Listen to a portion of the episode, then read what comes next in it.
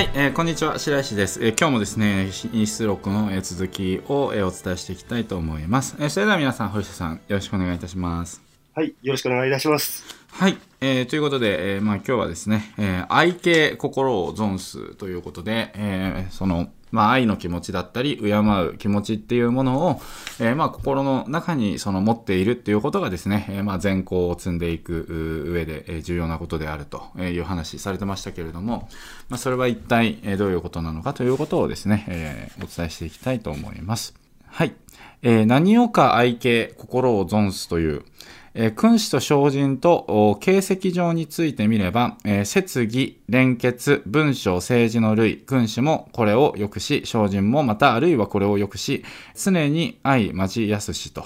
えー、あります。えー、一体何をですね、え、愛敬心を存すというふうに、え、言うのでしょうかと。え、まあ、それは、え、例えばですね、え、まあ、君子、徳があって、えー、まあ、立派な位についたものだったりとか、まあ、徳のある人ですね、えー、と、その精進、まあ、いわゆる、徳があまりない人の、まあ、あ行っている行動の見かけ上についてみればですね、その、まあ、説義であったりとか、えー、あるいは、えー、連結、まあ、心が清く、少なく結ばらないことが、えー、まあ、清廉潔白の中、清廉っていう感じなんですけど、えー、連結、えー、まあ、文章やその政治の類っていうもの、は、まあ、見かけ上はですね、まあ、君子っていうものも、えー、まあ、文章を書いたりとかもしますし、政治もしますし、え、説議も通しますし、こういったことをしますし、また、えー、精進、えー、徳の少ないものもですね、まあ、なんだかんだでその説議を通すことありますし、えー、まあ、文章とか政治とかそういったことを、まあ、やったりとかもするので、えー、見かけ上はあまりその違いっていうものっていうものが、まあ、わかりづらいと。えー、ただ一点、えー、在する心のところは、えー、すなわち、え善悪、気絶し、判断として黒白の相反するがごとしと。え見かけ上やってることでのですね、君主と精進の違いっていうものは分かりづらいわけですけれども、え一つその中にあるその心の、え部分っていうものは、えその善と悪っていうものがですね、えかけ離れて、えおりますと。えこれはその心に関して言うと、もう一発でね、黒白の相反するが、えごとしでありますと。えー、故に、えー、孟子曰く、君子の人に異なるゆえんのものは、その心を存するをもってなりとあります。えー、まあ、孟子さんが、えー、言うにですね、えー、まあ、君子が、えー、人と異なるというふうに、えー、言われる、最もその大きな理由というものは、えー、その心っていうものがですね、えー、まあ、しっかりとあるんだというところをもってってなりと。心がどういうところにあるかっていうところが、えー、最もですね、君子が、えー、人と異なるところでありますとおっしゃっております。えー、君子の存するところの心は、えー、いわく人、いわく霊です。えー、君子の存する心がどこに属しているかといえばですね、えー、それはですね、その集中を救いたいというような、えー、気持ちである人だったりとか、えー、あるいは、あの、人を尊び、人を尊び、まあ、その献上する気持ちである、えー、霊だったりとか、えー、そういった心が、えー、君子の存するところの心にありますと。えー、人、霊、また、これ何者ぞと。えー、人霊っていうのは何か。人者は人を愛し、えー、幽霊者は人を軽視と。あまあ、言ってってしまいましたが、人者は、えー、まあ、人を愛するものであって、えー、幽霊者は、えー、人を尊敬するものですと。え常に人を愛し、え人を敬する心の存するを言うのみとあります。まあ、ですので、えまあ、常にですね、人を愛して人を尊敬する心の存するものっていうものが、えまさにその君子でありますということですね。はい。堀下さんどうですかここまで聞いてみて。はい。あ、今回も貴重なお話ありがとうございます。で、あのね、徳のあるその偉い人と徳のあまりないその精進っていう人の違いについて今回のお話ししていただいたんですけど、で、あの見かけ上は結構似てて、あの違いはあまりないように見えるけど、でも本質的なところを見ていくと1点だけ違うっていう話をあの聞いた時に、僕は本当にあの、会社員時代の町工場で働いてた時はもう精進そのものだったなっていうふうに今思って あの見かけ上は仕事も会社もね休まずにあの遅刻もせずに、うん、熱が出ようが怪我してようが絶対に休まずに会社には通ってますって。で家族のために毎日近辺に働いてますって言ってるんで、まあ、一見見た目上はあの徳のある偉い人と同じように、ね、だからうん。勤勉に父親としても労働者としても、サラリーマンとしても自分の責任を全うしてますってことを主張してたけど、うん。でもな内心はあの会社のことを、ね、あの自分を奴隷のように扱いやがってやとか、うん。あの工場長のことも絶対あいつにはあの辞表を叩きつけてあの 最後どなどなってやめてやるとか、うん一緒に働いてる同僚に絡まれてもこのカスどもがあって心の中で思ったりして、誰も敬わずに全員見下しながら、自分が表面上は自分が馬鹿なされてるのに心の中では自分が俺が絶対にこいつらを上回って見返してやるんだって気持ちを持って。うん生きてた時って本当に見た目上はちゃんと立派なあの日本人として働いてますねって言われてもでも内心心の中って全然その愛とかうん。仁とかその礼とかが全くない状態で、まあ、白石さんと出会った時も白石さんに対してこの若そうがっていう気持ちで 思ったぐらいあの人のことは完全に舐めてたなと思ったら それはあの得得どころじゃねえなと思ってあの痛感しました。はい、ありがとうございます。はい、ありがとうございます。あの、心っていうことですね。なので、神仏を敬うとか、祖先に対しての参拝とかもそうですけど、まあ、神様にこう、お願いしますだったり、なんかこれでじゃあ寄付しますっていう、そのお賽銭捧げたりとかっていうことでも、なんかその、心が大切だと言われていてですね、まあ、自分の生活のために親を祀る。で、それで私は救われますようにっていうことが、ことで、親をお祭りするっていうことって、逆に、その地獄に近いというか、あの、ダメなんですよね。だから、そのなんか、非常にこう、せっせせっせとですね、神様にお布施をして、それでよく参拝もして、で、その、なんかこう、理由っていうのが、その、神様に対する、その、まあ、感謝だったりとか、あるいはその他の方々に対する、まあ、祈りだったりとか、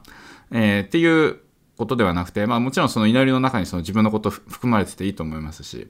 まあ、もちろんその原生利益とかやってもいいんですけれど、やっていいと思ってるんですけれども、なんか、その、私がこう救われるためにっていうことばかり、そのなんかこう考えて、なんかこうお参りとかしていたとしても、あの、なんかそれって、あの、全然効果がないというか、ダメなんですよね。だから、なんかこう、寄付して、なんか徳を積むとかっていうことであったとしても、やっぱりそのなんかこう、心が、まあ私、あの、初めはそうだったんですけれども、なんか、まあその世間の見栄えのためだったりとか、そういうのをこう、目的とした心で、で、別になんか実際は、差し上げた寄付の人たちの生活のことを正直あんまり考えていないと、まあ、いうようなですねものっていうのは、まあ、あんまり良くないと。あの寄付としてはレベルが低いっていうふうには言われておりおりますので、まあ、なので、うん、まああのね形から最初入ってであの自然と信仰心が芽生えていくっていうその順序とかねあると思うんですよね。で最初寄付してみてでその後はなんか寄付してよかったなみたいな、え気持ちになったりするってこともあると思うので心が不純だったらそういった行為は意味がありませんよっていうつもりは全くないんですけれどもただやっぱりあの本質はやっぱり心心なんですよね。あの行動と心がそのやっぱりまあ、人であったりとか、形であったりとか、えーそういったものによって、魂の向上というか、えー人生の向上というか、えーそういったところになりますので、あの、まあ、本当に、この、いわく人、いわく霊ですね。まあ、ブログでビジネスとか、堀下さんやってる時も、なんかやっぱり、ブログを更新するっていうことは、まあ皆さん、あの、やられると思うんですけれども、まあ Facebook でも YouTube でも、あの、何でもいいんですけれども、でもやっぱり、毎日更新してるのになんでお金が入ってこないんですかと。で、その心が早くお金を稼ぎたいとか、なんか俺のためにっていうその心で、で、それで、ま、更新しろっていうふうに言われてるから、まあ、とりあえず更新してるっていう人と、まあ、まだ見る人に対して、やっぱりその価値を与えたいとか、何かちょっと自分が役に立てるようにと思いながら、その心に仁と敬を持ちながら更新してる人、なんか結構違い出そうな気しませんか？あもう全然違うと思いますね。もうおそらくパッても見た瞬間に文章を読む前からなんとなくこうあの感動するという方は感じると思うんですよね。なんかその、うんあこの人は自分がすごいだろうっていうことをあの主張したくてあのちやほやされたくて情報を発信してるのかなとかあこの人はなんか毎日投稿しましょうってなんか言われてるからやってるのかなとかうん。であでこの人はあの、ね、たまたまこう何かの巡り合わせで訪問してくれた人に対して何かしらの価値を提供することで少しでも心が軽くなりますようにって思いを込めて書いてる人っていうのはやっぱりもう細部に宿っていくと思うんで、もう全く違う成果に変わってくるなと思います。ですね。まあなんで、あの、やっぱり、その愛系というもの、あの、心の話って、マーケティングとかコピーライティングとかでは全くされないですよね。コンバージョンレートがこれでとか、なんか、そんな感じですよね。形式的にここで、あの、こういうことを話して、みたいな。で、ここで、ちょっと恐怖を話して、とか、なんかそういう感じですけれども。うん。まあでも、はい、あの、その心っていうものもなんかこう、とても実は重要であると、えーいうことですね。はい。次に進んでいきます。えー人に、えー真相あり、寄戦あり、地区、県、不詳あり、えー万品、えー等しからざるも、皆我が同胞、皆我が一体、いずれかまさに敬すべく、まさに愛すべきものにあらざらんと。えーまあ人にはですね、えーまあその血縁の濃い人だったりとか、血縁の薄い人がありますし、えーまあ尊い人もあれば、えー、癒しい人もありますと。えー知者もいれば愚者もいて、賢者もいれば、えー不詳の人もいますと。す、べ、ての人々っていうものは、えー等しいものでは、えーありませんと。しかし、まあみんな、えー私たちの同胞であると。えーみんな私たちと、えー同じで一体とあると。ですので、えどの人が、まあその尊敬するに、え尊重するに値しない人であろうかと。一体どういう人がですね、愛すべき人でないということができようかと。えー愛すべき人でない人も、敬すべき人でない人っていうのも、えーおりませんよということですね。えーけだし、えー囚人を、えー愛敬するは、すなわち、これ、えー政権を愛敬するなりと。まあ、つまり、その、囚人、えー、たみだみ、一般の人々を、えー愛して尊敬するっていうものはですね、えー思うにですね、えー一般大衆の人々を愛して尊敬するっていうことはですね、えーまあ、これは、すなわち、その、政権、えーまあ、孔子さんや孟子さんだったりとか、春さんとか、あの、そういった、まあ、イエス様とかね、そういったところも、あの、政権に入ると思いますが、ソクラテスさんとか、えーすなわち、これ、その政権というものを、えー愛敬することと、えー同意でありますと。えー、物に従いて、え違うなく、思考して、え囚人の志を通ずるは、えすなわち、これ政権の志を通ずるなりと。えーまあなんか物質とか、えーそういったものにですね、執着して、まあ、天命とかそういったものに従ってですね、えー違うことなく、そうして、えーまあ、民々の一般大衆の方々とのその志っていうものが、えー相通ずるっていうものは、えーこれはですね、えー成人や、えー賢人の方々のその志と、まあ、通ずるものでありますと。えーなんとなれば、えー政権の志は、元この世、この民のおのおのそのところを縁ことを欲するなりと。えーなぜかといえばですね、聖者や賢者の志っていううものはですね、えーまあ、もともとこの世に住まれている方々、えーこの民の方々の、えーそれぞれおのおののところを、まあ、得る転職を得たりであるとか、えまあ、その自分なりの生活すべきところで、え生活するというところをですね、あの、得るっていうことを、まあ、あの、欲して、えいるからというのが政権の願いだからです。えー我、愛に、えー合し、敬に合し、思考して一世の、えー人を休んずるは、これすなわち政権のためにしてこれを休んずるなりと。えーまあ私がですね、その愛っていうところに心に存して、敬っていうところにですね、えー心に存するというようなことをして、えー一世の、えー人々っていうものをですね、えーまあ自分の微力を持って、えー休んずる平和にしていくっていうことは、えーこれはですね、取りも直さず、えー政権の、古の人々のためにしてですね、えまあこれを休んずるということでありますと。えー、イワンや古の政権は人物によって、え慈悲を起こし、慈悲によって、え性格をなす親。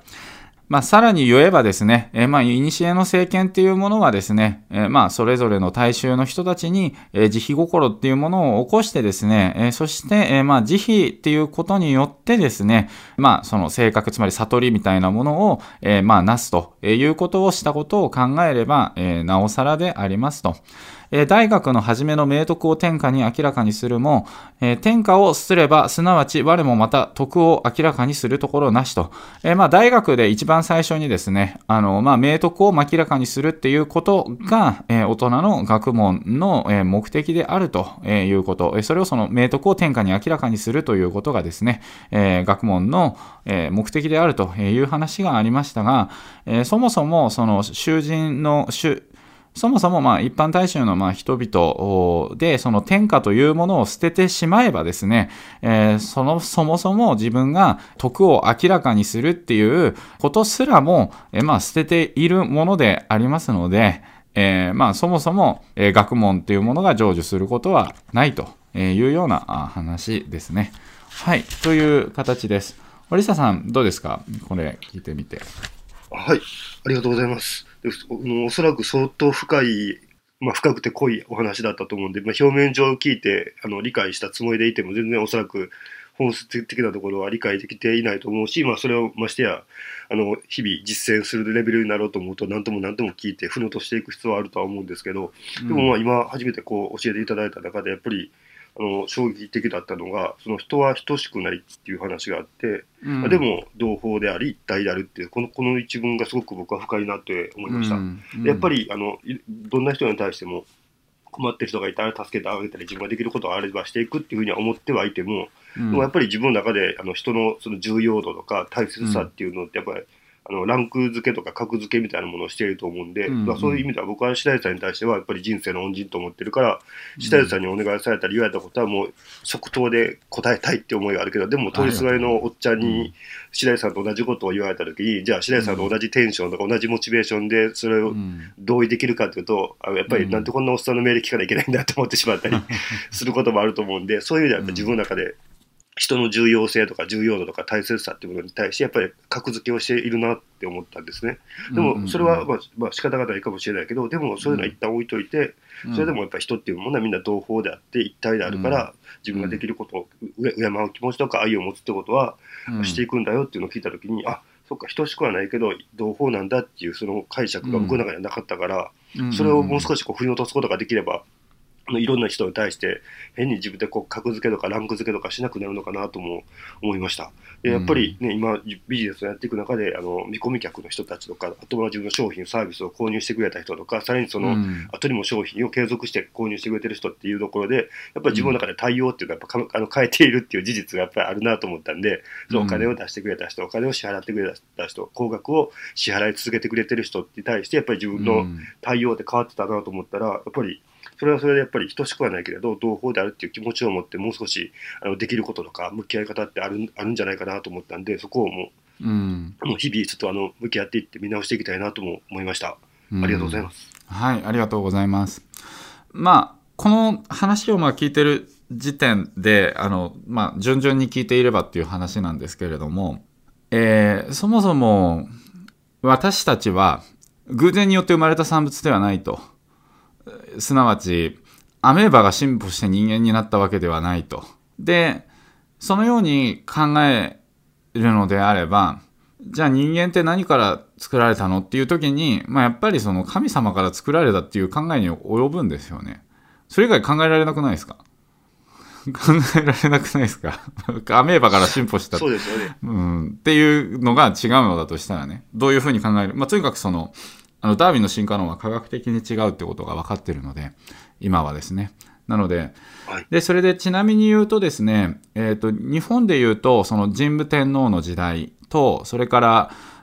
釈迦が生まれてきた時代と、それからその孔子様が、あの、生まれてきた時代というのが、なんか、ほとんど同じなんですよね。で、それで、その時代のことをその中軸の時代っていうふうにあの言われているんですけれども、その世界的に見て、その指導者の方々がこう降りてきた時代で、で、そこで、まあちょっと文明だったりとか、まあ人々の暮らし方だったりとかっていうものが、その進化してきたと。で、その人間の暮らし方とかそういった、まあものっていうのを、まあ今では、まあ私たち、なんとなく学校で教わってとかありますけれども、でもなんかそのもともとその暮らし方を教えてくれたあの人たちって、今でも、まあこうやって書物が残っていて、それをこう話してるみたいな。形じゃないですか。だから、はいそその指導指導例というか、なんかその指導をしてくれるう役割を持った人が、えーまあ、使わされて、えーこの世界に降りてきたっていう考え方をですね、あのするんですね、宗教的な考え方でいくと。で、それで、その、あの私たちがその、まあ、魂っていうものっていうのはそもそも、まあ、より大きな神様というかあのいろんな神様いらっしゃいますけれども、まあ、宇宙とかも作れちゃうような知性のその神様っていうものがですね与えて、えーくださっていると。まあ、分け御霊なわけですから、あの、分け御霊と呼ばれてるわけですね。その神様の魂っていうものの分け御霊として、まあ、私たちが、えーまあ、存在すると。で、まあ、その魂の乗り物が、えー肉体であって、えーまあ、肉体は、まあ、滅んでいったとしても、その魂っていうものは、また、その展開に戻って、えーそして、また輪廻転生して、まあ、別の時代にまあ生きたりとか、えーまあ、していくっていうようなあの考え方なんですけれども、そこで、まあ、行くとですね、あの、堀下さんの、あの、なんかそうやってやってる方々っていうのも、まあ、神様が分けた、まあ、魂の兄弟ですし、前世を遡っていくと、何かしらのところで、まあ、もしかしたらその人が、堀下さんのお父さんだったかもしれないんですよね。まあ、可能性はあるわけですよね。はい。はい。まあ、そういうような感覚っていうものをこう、持つと、あの、この人は、なんかこう、元元気なさそうだったりとか、なんかちょっとい異常な感じだったりとか、だからっていうよりも、まあ、どっちかといえば、助ける対象というか、救う対象というか、あの、手を差し伸べる対象というか、まあ、そういうような、あの、気持ちに、まあ、なりやすいのでは、まあ、ないかなとあのいうふうに思うので、まあ、なので、まあ、本当にその縁っていうのは、まあ、実はその今の時代だけのものではなくてですね、えーまあ、もっと、まあ、いろんな時代や、えー、とその肉体を離れたところでの縁っていうところで考えていくと、まあ、みんなまあ同胞なんですよと、まあ、そういった考え方を、まあ、することもできるみたいな、えー形ですね。はいまあそんな感じだと思ってるんですけど、どうですかね？あはいあ、ありがとうございます。確かに今、あの白石さんのお話を聞いたときに、まあ、僕の,、ね、あの持っていない価値観とか感覚だったなっていうふうに今思いました。やっぱり僕は今までその自分が生まれてからも今まで40代なんですけど、まあ、よこの生まれてからの40代の中での関わりとか関係性の中で人に対してその自分の大切さとか重要度みたいなものをあの無意識レベルでもう決めてたと思うんですけどでもそこだけではなくてもっとそのタイムスパンをその生まれてからのこの40年50年っていうスパンではなくて、うん。もっとこの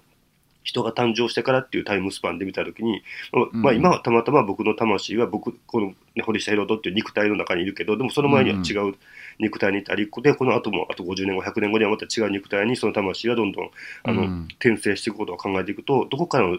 どこかのタイミングで今目の前では他人赤の他人と思ってる人とはすごい濃い関係だったかもしれないしもしかしたら何百年前かにはその目の前の他人と思ってる人の魂に僕の魂は救われてた可能性もあるっていうふうに考えていくとうん。あのお前のことなんて知ったこっちゃねえっていうことを あの無責任に言えることはないよなっていうふうに今感じたんでうんうん。あの生まれてから死ぬまでっていう期間ではタイムスパンではなくてもっと自分この宇宙でこの自分の魂がこの世に誕生してからあの、うん。今と。そうやってこれから僕がの肉体が滅んだ後もこの魂はずっと続くっていう抽象度でもっとあの物事を見ていくとあの本当に人に対しての優劣ってそんな目先のあの今の接触頻度だけで決めれるものじゃないなと思ったんで、うん。もう少しその視座を高くしてあの100年前200年前もでもしかしたら100年後200年後っていうところまでをこう思いを馳せて目の前の人と関わっていきたいなっていうふうに思いました。ありがとうございます、はい、ありがとうございます。で、あと、まあ、もう一つ、その、政権の志とかそういったところに入っていくんですけれども、はいまあ、これ、あの、信じるか信じないか、まあ、あなた次第っていうところはあるんですが、まあ、あの、悪霊とかってありますよね。聞いたことありますよね。でもしね、その、悪霊がそのつくっていうことがあるのだとしたら、その人の、やっぱりその、生活が荒れてたりとか、あれなんですよ。悪霊つきやすい、つきやすくないですか？もし自分が悪霊だったとしたら。なんかそうやってなんか人に暴力振るってたりとかなんか堕落的な生活を送ってたりとかしてる あの人の方になんかつきやすいと思うんですよね。俺はもっと殴れよとか、なんかここであの死ねって言ってみろとか、なんかそういうあのあれかと思うんですけれども。でその悪霊っていうものがもし存在するんだったら逆にその指導霊だったりとかあの守護霊だったりとか、まあ、そういったものもあの存在するって考えるのが自然ですよね考え方的には。でそれでそのまあ、私はその松陰先生は何て言うんですかね政権の一人だと思っているんですけれども個人的に。で何て言うのかなやっぱり日本を良くしたいなとかそういう気持ちってなんかそのやっぱ松陰先生から来てるんですよね僕は。本読んだりとかしててだからまあそのためになんかこう、まあ、自分でそのできることっていうものを行っていくっていう、まあ、ことをしてるわけですけれどもそれをその、まあ、しているとまあやはりですねそういったあ守護霊の方々っていうのも割とそのいい守護霊の人たちが、まあ、見守ってくれると思うんですよ。なのでその自分のその心がけというか、まあそういうところをですね、えー、まあ高いところに、あの、していけば、していくほど、あの、もしかしたらその大きいことが、まあ、できるようになるかもしれないと。で、それはそのなんかこう、テクニックがうんぬんっていうよりはどっちかっていうとその、心ですよね。その自分の心っていうものが、えー、まあどれだけ厳しい状況に置かれたりとか、あるいはまあその、どれだけその心っていうものが常に愛敬っていうものをあの持ち続ける。なんかそんな人を多分探していて。でまあそんな人になんか使命だったりとか役割っていうものを与えてくれるんじゃないかな。って最近は思ってるんですよね。だからなんかそのうまくいかなかったこととかっていう時も反省してみて愛敬っていうものがその時足りてなかったんじゃないかな。とか考えてみて。で自分が、まあ、失敗した時は失敗した時で反省して肉体からよこの肉体からその世が去る時にその少しでもその愛犬の心っていうものがより持てるような状態であの去ることができるっていうことをその、まあ、人生の目的のあの一つとしてなんか修行場として捉えてえー、今のその自分の、えー、環境だったりとかっていうものを、えー、考えてみるとですねまた、まあ、別のパラダイムというか生き方っていうものが、まあ、できるんじゃないかなと、まあ、私は思ってるんですけれども、うん、まあどどう思います？あありがとうございます。今、白石さんのお話聞いてて、すごくこう、うなずきながら聞いていました。うん、で、やっぱりね、その悪霊とか、そう守護霊さんとか、そういうものがこういるっていう前提でこう考えていったときに、じゃあどういう人とか、どういう魂、どういう肉体に悪霊がついて、どういう魂とか、どういう存在に守護霊が味方につくかってことを考えていくと、やっぱりその日々の行いとか、心の在り方とか、普段の生活の仕方とか、そういうところってすごく大きく影響してるのかなとも思いました。で白石さんが言うように、やっぱその悪霊に疲れる人ってどういう人かって考えていくと、やっぱりあの家の中散らかってても、あの机のテーブルの上にはもうあのビールとかジュースの空き缶があって、灰皿にはもうタバコが、吸い殻がもう山のようになって、あとポテチの袋とかがこう、机に散乱してるような状態の人に守護霊が味方をして、あなたの天命を全うするために私が力を貸そうっていうことは、やっぱり難しいかなと思うんですよね。うん、でもやっぱり心、まあ、生活が荒れてると、やっぱ心もどんどん荒れていきやすいと思うし、で、そういうところに悪霊もついて、それでどんどん悪循環で人に対しても攻撃的になったりとか、自分、自分と人がいた時に自分を優先するっていう風になっていって、どんどんどんどん徳がたまりにくいあり方になっていって、結果的に自分の人生をよりよくあの好転させていくことが難しくなっていくのかなとも思いました。でも白石さんが今言うように、日本を良くしたいって思いっていうのは、自分が幸せになりたいとか、自分がもっと得したいという気持ちではなくて、自分の肉体よりももっと他人であったり社会であったり世界の方に目を向けてそちらに愛をこう注ごうっていう気持ちを持って日々生きている人っていうのはやっぱりそれは神様も守護霊もそんな人をあの見の見過ごしたりあの見放したりは絶対しないなと思ったんで。やっぱりね、あの、ついつい自分のことを自分のこととから自分が得したい、自分は損したくないと思う気持ちも出てくる、出てきてしまうんですけど、でもそこだけでこう、なんか自分の命をあの使い果たしてしまうっていうのはすごくあの、人生として見ても、魂としてももったいないことだと思うんで、このね、肉体に今宿っているこの数十年、まあ100年弱の期間に自分ができることとかでき、あの、このかこの世界に対して与えられるものが何があるかっていうことを考えた上でできることをやっていくっていうのは自分の魂だけではなくて世界にとってもいいことだと思うしあとはまあそういう生き方をしている人に神様も守護霊さんも味方になってくれるのかなと思うとあの、うんやっぱり日々もう少し改めていけることばっかりだなと思ったんで、まあ、そういう面では、あの反省することもいっぱいあの反省することだらけなんですけど逆に言えばあの伸びしろだらけだと思いますんで、まあ、僕もあの、うんうんうん白石さんの爪の赤を煎じて飲むぐらいの気持ちで、いえいえまあ日々精進していきたいなと思いました。ありがとうございます。はい、ありがとうございます。はい。まあ、あの、政権と呼ばれるものや宗教っていうのは結局、あの、心の学問というふうにも、まあ、言われておってですね、はい。まあ、心っていうものを、まあ、清清めていくとか、その指針を取っていくとか、そういったところからですね、まあ、霊的な力というか、授かるというか、えまあ、そういうう教えが多いんですよね。まあ、神道も払って、清めて、えーで、えー指針をなくして、信心合一の道に進んでいくというふうにありますと。で、まあ、その、まあ、仏教も結局、その、なんていうんですか、症状っていう形で、いろんな戒律とかっていうものを、まあ、守って、悪口を言わないだったりとか、えーまあ、犯さないだったりとか、まあ、そういったところをこう、守って、うん、まあ、高めていくみたいな、高めていくというか、それで悟りに近づいていくみたいな。で、最終的には人々にその悟りを広めてみたいな。まあ、なんかそういう形の、あの構造なわけですけれども。まあ、あの、やっぱりね、その、まあ、言っても、今ね、あの、家族が苦しいし、みたいな、その状態の場合は、まあ、こういうこと考えて、えーいるのも大変だと思うので、なんか必死にある面では働いて、あの必死に物質的なところをこう、あの補充して、あの行くのもあの必要だと思うんですけれども、ある程度落ち着いてきたら、まあ、こういったような考え方っていうのもあのできるようになっていくと、おその長期スパンで見た時には、そのあなたにとってあのいいことだと思いますので、まあ、こういう考え方があるんだっていうこともですね、えーちょっと頭に入れていただければいいかなと思います。はい。えーというわけで、えー今回は以上になります。えまあ、今回のですね、感想や気づきっていうものも、え書いてですね、えいただければと思います。はい。